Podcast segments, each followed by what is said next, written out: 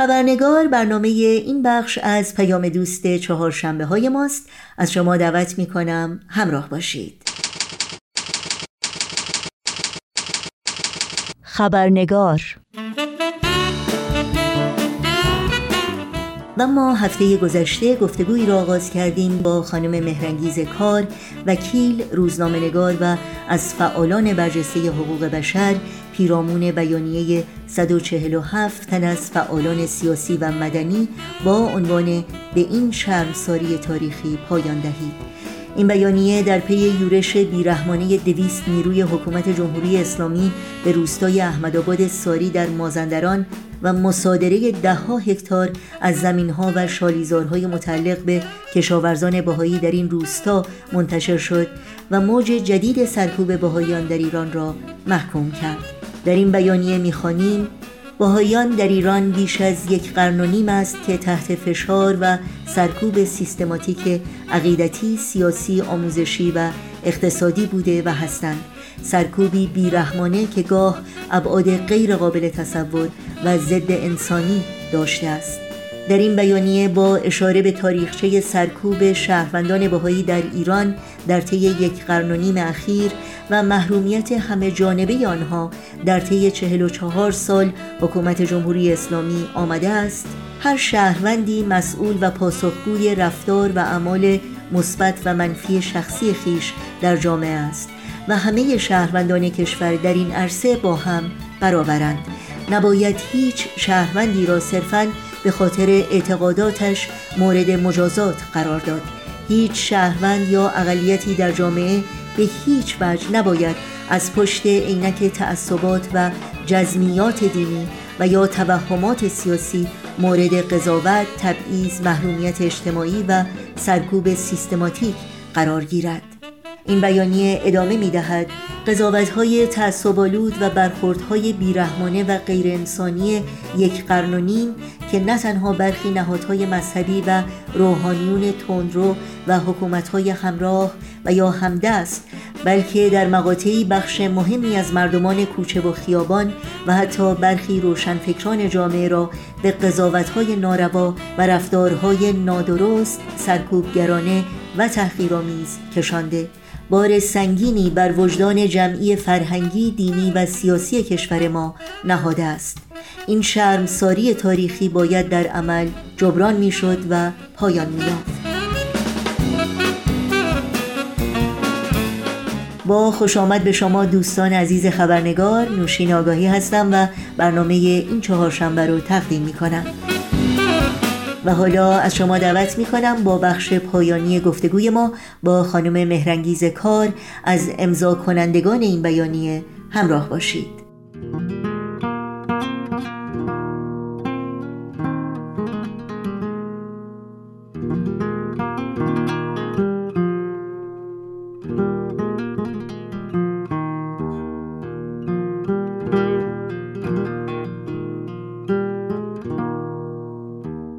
همونطور که شما هم اشاره کردید، باید بگم با وجود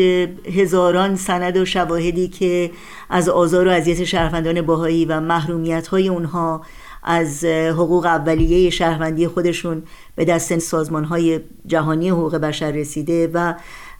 به رغم اینکه جمهوری اسلامی حتی یک سند یا یک مدرک در تثبیت اتهامات و این به اصطلاح عیوب اخلاقی که شما هم اشاره کردید به بهائیان وارد میکنن ارائه نداده، مقامات جمهوری اسلامی مدام در مجامع بین المللی مدعی هستند که شهروندان بهائی در ایران به خاطر عقیدهشون سرکوب نمیشند. پاسخ شما به این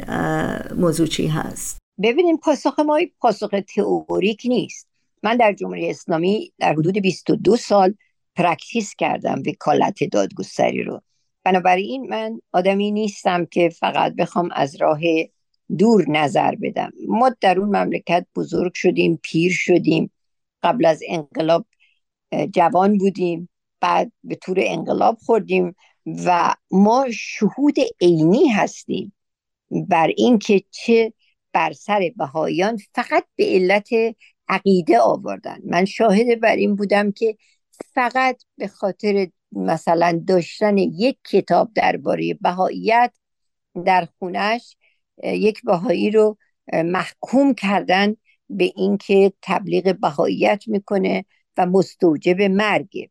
یا اینکه مصادره کردن املاکش رو به این دلیل، یا اینکه به علت بهایی بودن آمدن تمام حقوقی رو که به عنوان کارمند دولت در دوران شاه از دوائر دولتی، از بودجه دولت گرفته، همه اینا رو ازش پس گرفتن و به خاک سیاه نشوندنش. حکومت ایران در دروغگویی میشه گفت که در دنیا همتا نداره. پس ما با یه حکومتی که صدیق باشه مواجه نیستیم، با یک حکومتی که عدالت پیشه باشه مواجه نیستیم و همواره هم شاهد بودیم بر اینکه بهائیان رو به خاطر عقیده هر بلایی که خواسته سرشون آورده. از روز اول با اون محافل چه کرده، چقدر ما بهایی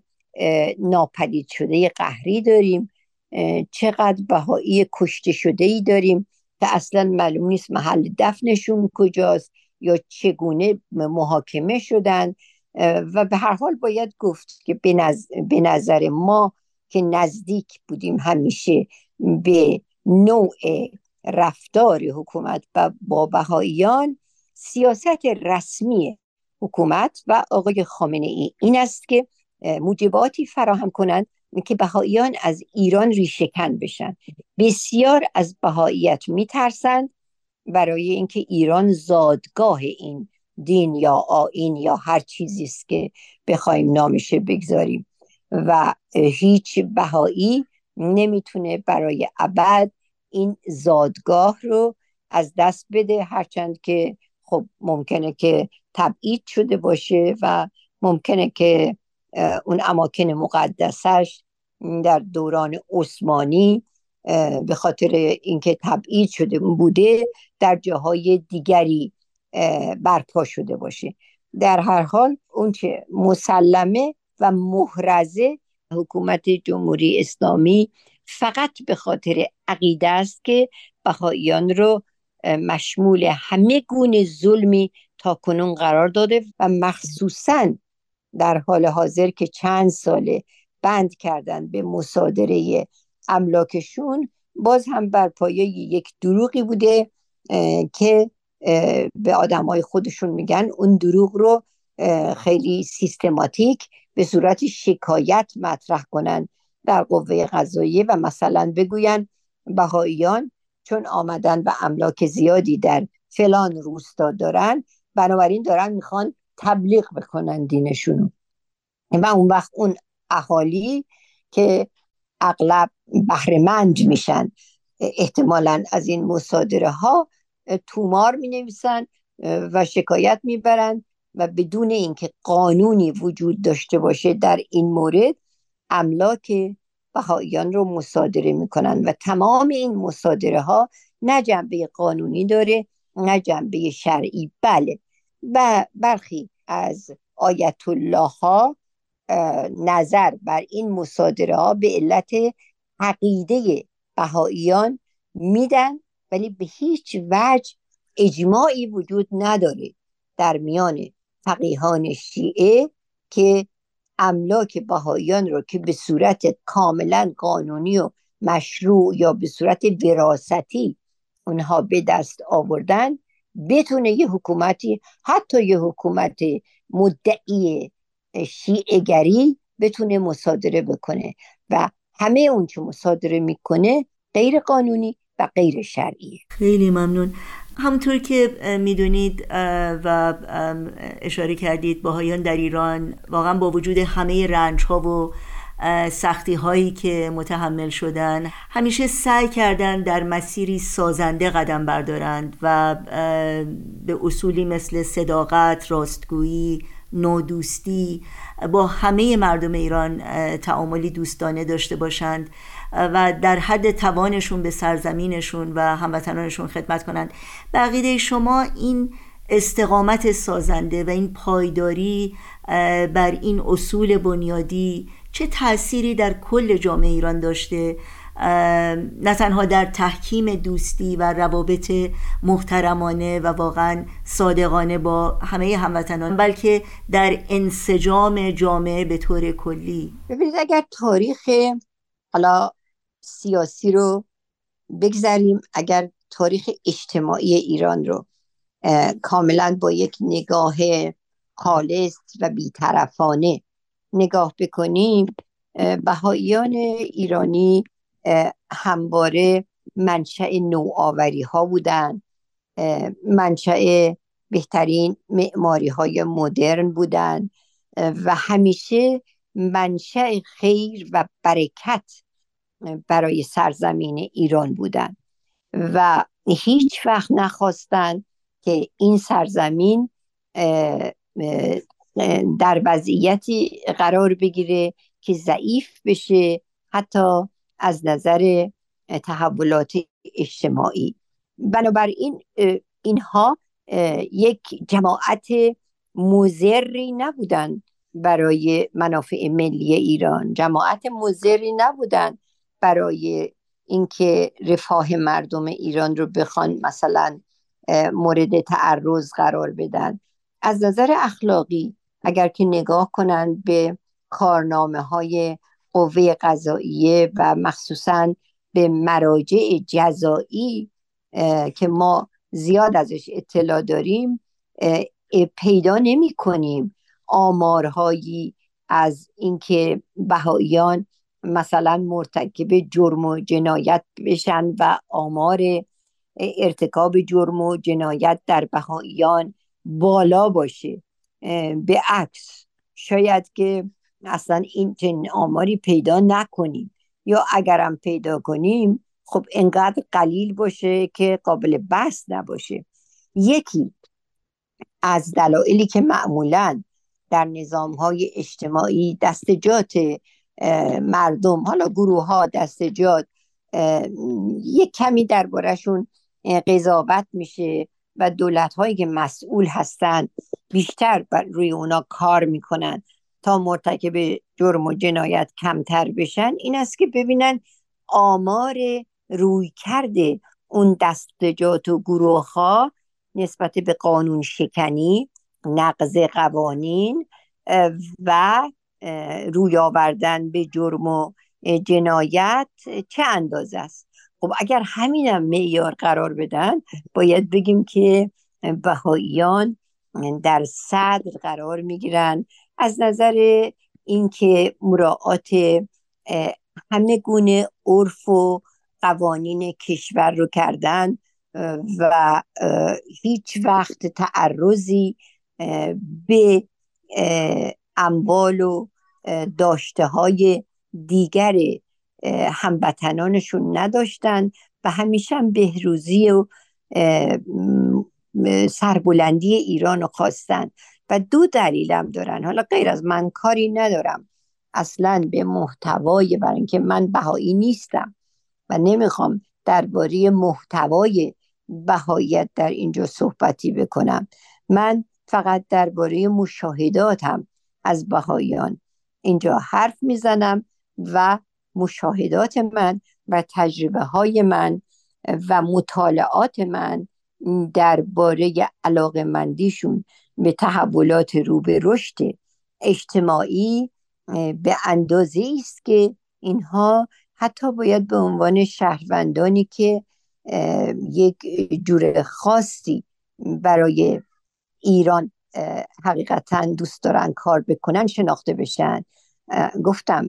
شاید دو تا دلیل رو به سادگی بتونیم در این باره ما غیر بهائیان مطرح بکنیم. یکی اینکه زادگاه دین و آیینشونه، زادگاه پیامبرشونه یا زادگاه رهبرشونه یا هر چیز، و به هر حال پیشینه بسیار معتبری دارن که ظهور باب بوده و بعداً اتفاقات و تحولات دیگری که منجر به بهائیت شده، و دیگر اینکه زادگاه خودشونه و الان بسیار متاسفن که بخشی از جوانهاشون مجبور شدن ایران رو ترک کنن برای اینکه بتونن دسترسی به دانشگاه داشته باشن و با این حال بیشترین کوشش دارن میکنن که در محاصره همه مشقت ها بلکه جوانانشون در ایران بتونن آنلاین درس بخونن. از هر زاویه‌ای که ما نگاه کنیم به بهائی‌ها مفید به حال ایران، سربلندی ایران و منافع ملی ایران بوده و هستند و باید حق داد به همه فعالان حقوق بشر و حقوق مدنی و فعالان سیاسی ایرانی که از حقوق بهائیان تا اونجایی که براشون ممکنه دفاع بکنه. خیلی خیلی ممنونم خانم مهرانگیز کار. واقعا باید بگم جای دلگرمی هست که فعالان مدنی و مدافعین حقوق بشر مثل خود شما که واقعا باید بگم یکی از شخصیت‌های برجسته در زمینه دفاع از حقوق اقلیت‌ها و شهروندان محروم ایران، حالا از هر قشری که باشن، با هر عقیده و اندیشه‌ای دفاع کردید، صدای اونها بودید و من شخصا میخواستم از شما برای همه زحماتی که در این راه میکشید برای ارتقای حقوق بشر برای همه ایرانیان و احترام به کرامت و شرافت انسانی اونها، کوشش هایی که میکنید واقعا از صمیم قلب سپاسگزاری کنم و براتون آرزوی موفقیت های روزافزون داشته باشم. خیلی خیلی متشکرم، ولی دلم میخواد تأکید کنم بر اینکه این وظیفه هر کسی است که میخواد درباره ایران و آینده بهتری برای ایران کار بکنه و اصلاً منتی نیست و فقط تکلیف و وظیفه همه فعالان مدنی و دموکراسی و حقوق بشر ایرانه. خیلی متشکرم.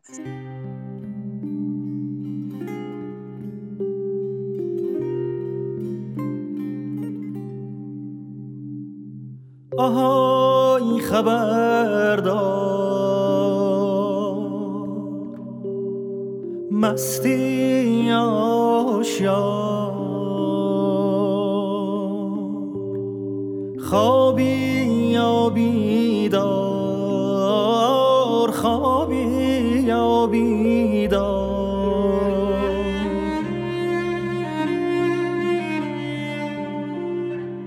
تو شب سیاه، تو شب تاریک، از چپ و از راست، از دور و نزدیک، یه نفر داره جار میزنه جار، آهای غمی که مثل یه بختک رو سینه من شده ای آوار، از گلوی من دستاتو بردار، دستاتو بردار، از گلوی من، از گلوی من دستاتو بردار.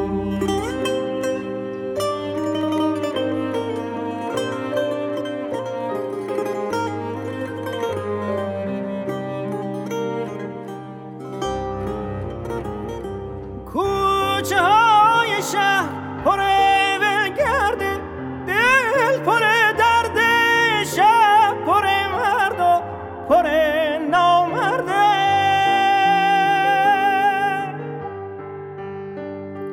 آهای خبردار، آهای خبردار، باغ داریم تا باغ، یکی غرق گل، یکی پره خار، مرد داریم تا مرد، یکی سر کار، یکی سر بار، آهای خبردار، یکی سر دار.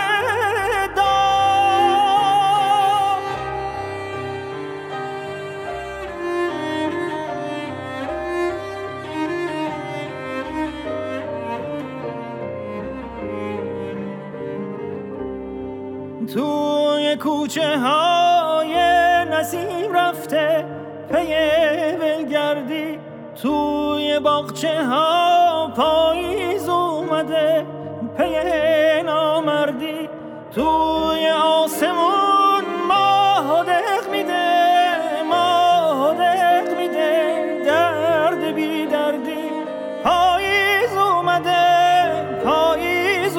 افتاده پی نامردی، یه نسیم رفته پی ولگردی.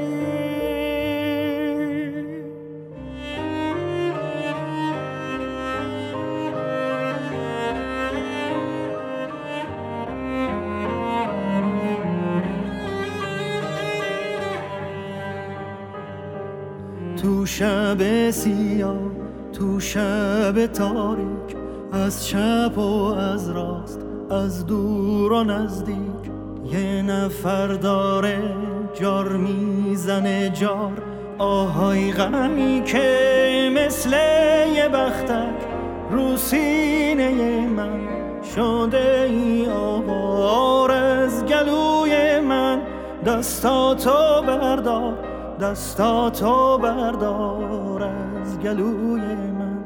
از گلوی من دستاتو بردار، دستاتو بردار از گلوی من، از گلوی من دستاتو بردار، دستاتو بردار از گلوی من، از گلوی من.